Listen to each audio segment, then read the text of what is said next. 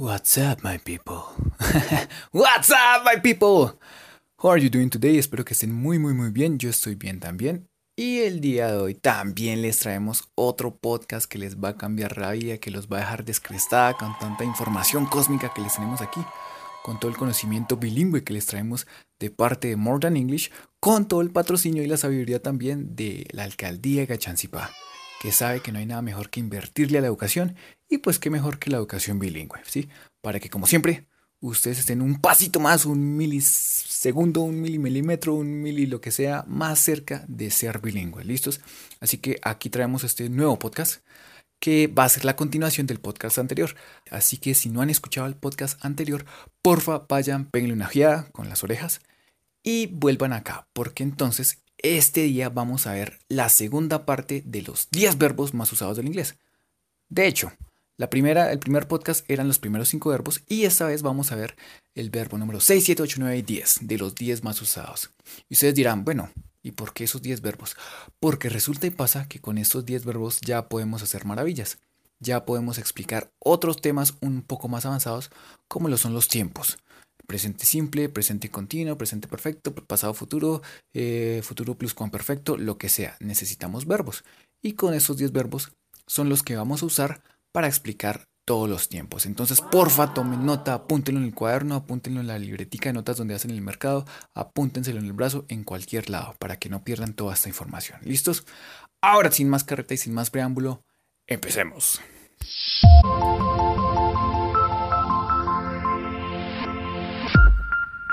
Listos, my people. Entonces, si estuvieron sintonizados la semana pasada, la semana pasada, que bueno, el podcast pasado, sí, legalmente la semana pasada, Vimos que los primeros cinco verbos de los más usados del inglés son los siguientes.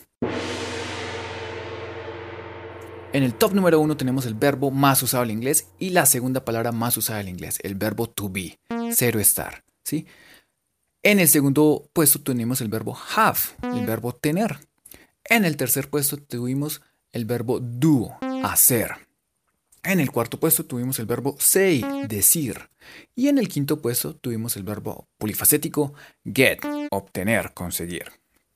Pero ahora también, si escucharon el podcast pasado, saben que también vimos el presente, el pasado y el pasado participio de cada verbo. Se dirán, ¿what? Todo eso. Sí, sí. Porque esa es la magia del inglés.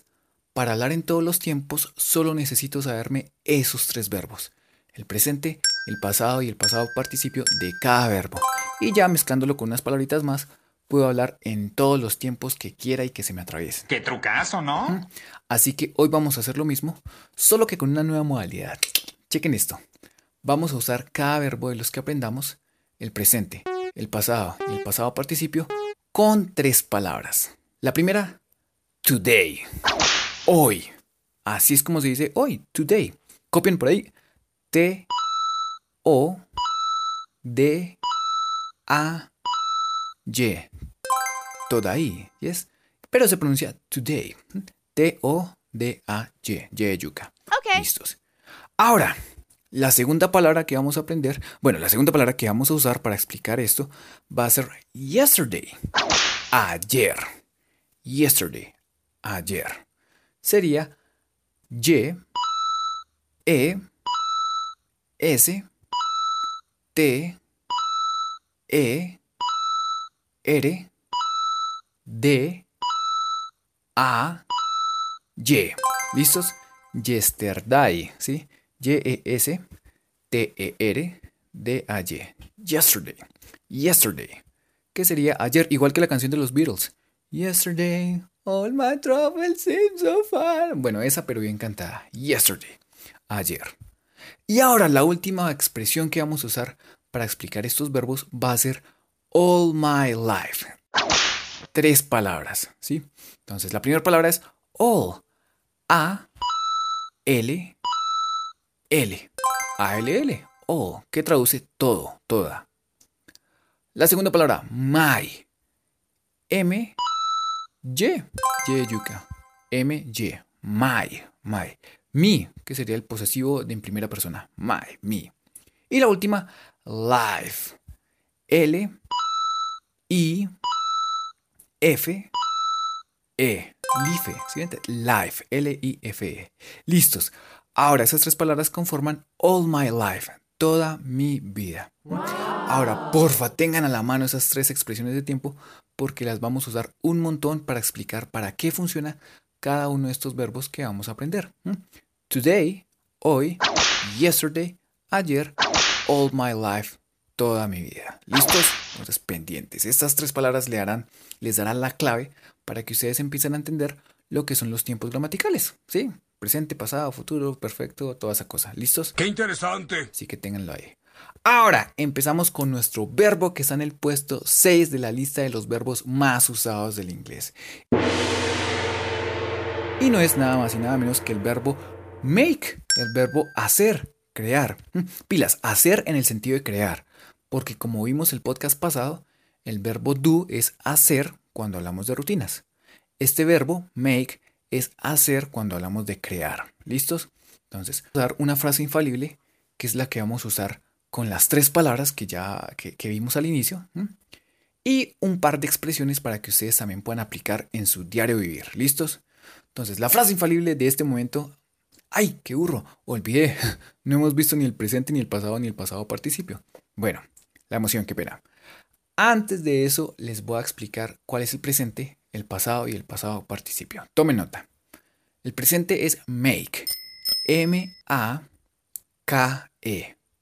Make, así. M-A-K-E. El pasado es made. El mismo, pero en vez de la K, una D. Made, made.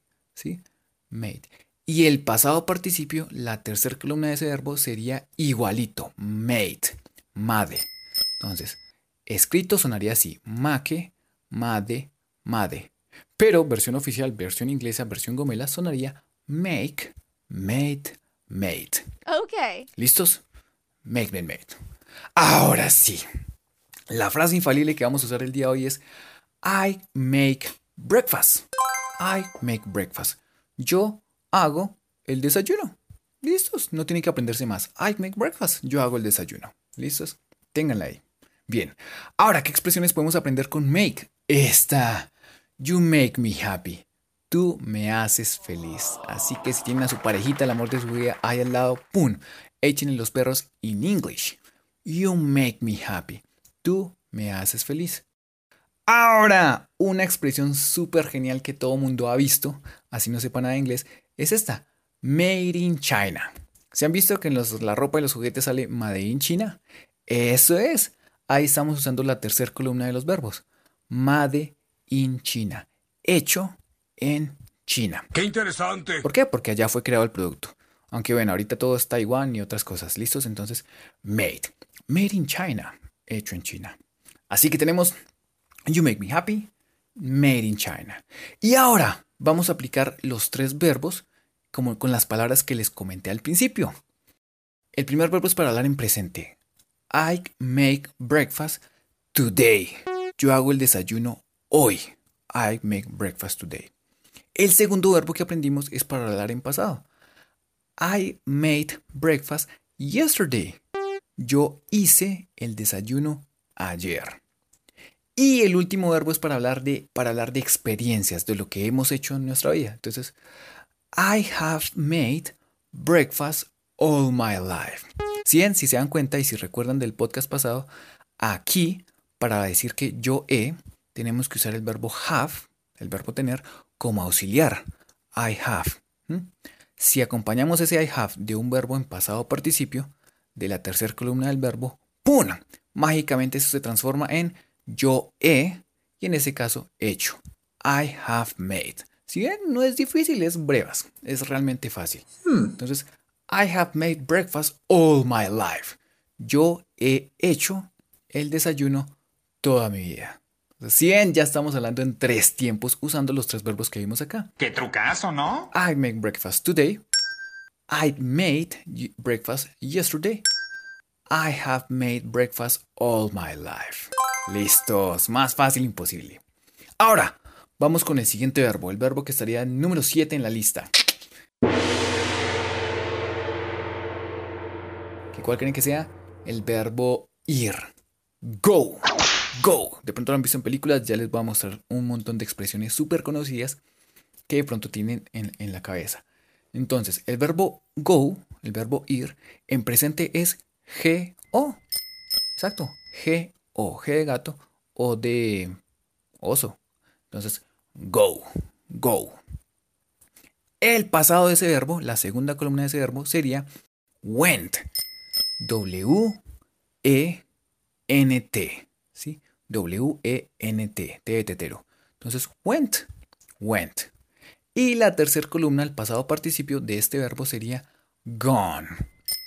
G-O-N-E. Gone. Gone, como el primero, pero con N-E. Gone. ¿Sí? Entonces, escrito sonaría así. Go, went, gone. Ok. Pero en inglés pronunciado de manera correcta y de, de manera bien gomelita. Go, went, gone. Ok. Go, went, gone. Listos. Ahora, la frase infalible para explicarles este, este verbo va a ser I go to the park.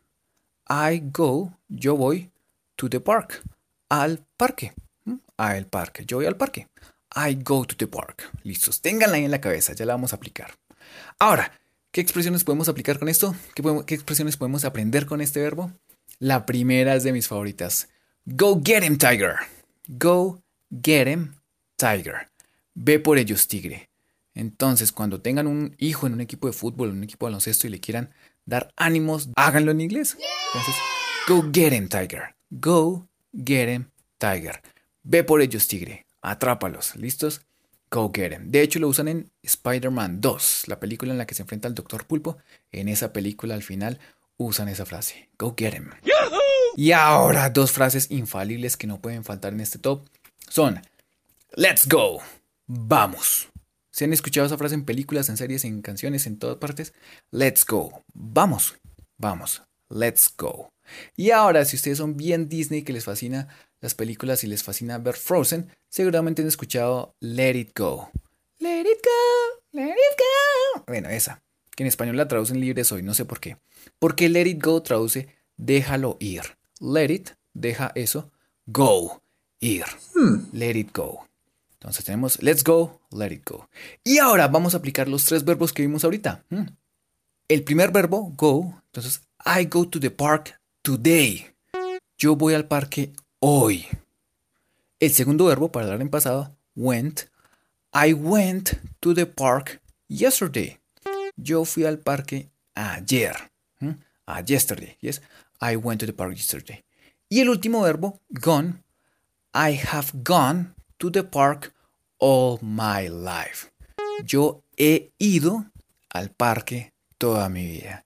Entonces, si ven, es supremamente fácil hablar en estos tiempos. I go to the park today. Yo voy al parque hoy, presente. I went to the park yesterday. Yo fui al parque ayer, pasado. I have gone to the park all my life. Yo he ido al parque toda mi vida. ¿Mm?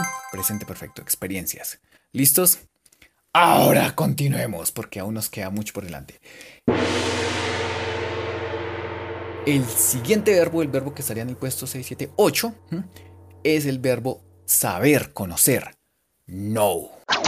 Know. Que en inglés se escribe así. K, N, O, W. K, N, O, W. Así como lo escucharon. Una K. Hay muchas palabras en inglés que empiezan con KN. Esas palabras, la K no se pronuncia, la K es muda. Entonces, mm, ignórenla la hora de pronunciar. No. Ahora, el pasado de este verbo es el mismo, solo que en vez de la O, una E. K-N-E-W. K-N-E-W. Y se pronunciaría new, como si fuera una I. New. Y ahora el pasado participio de este verbo sería known. Known. Que es el primero, pero con una N al final. K-N-O-W-N. Known. Entonces tenemos know, new, known. Ok. No, new, known. Listos. Y ahora, ¿cuál es la frase infalible para este verbo? I know the answer. Yo sé la respuesta.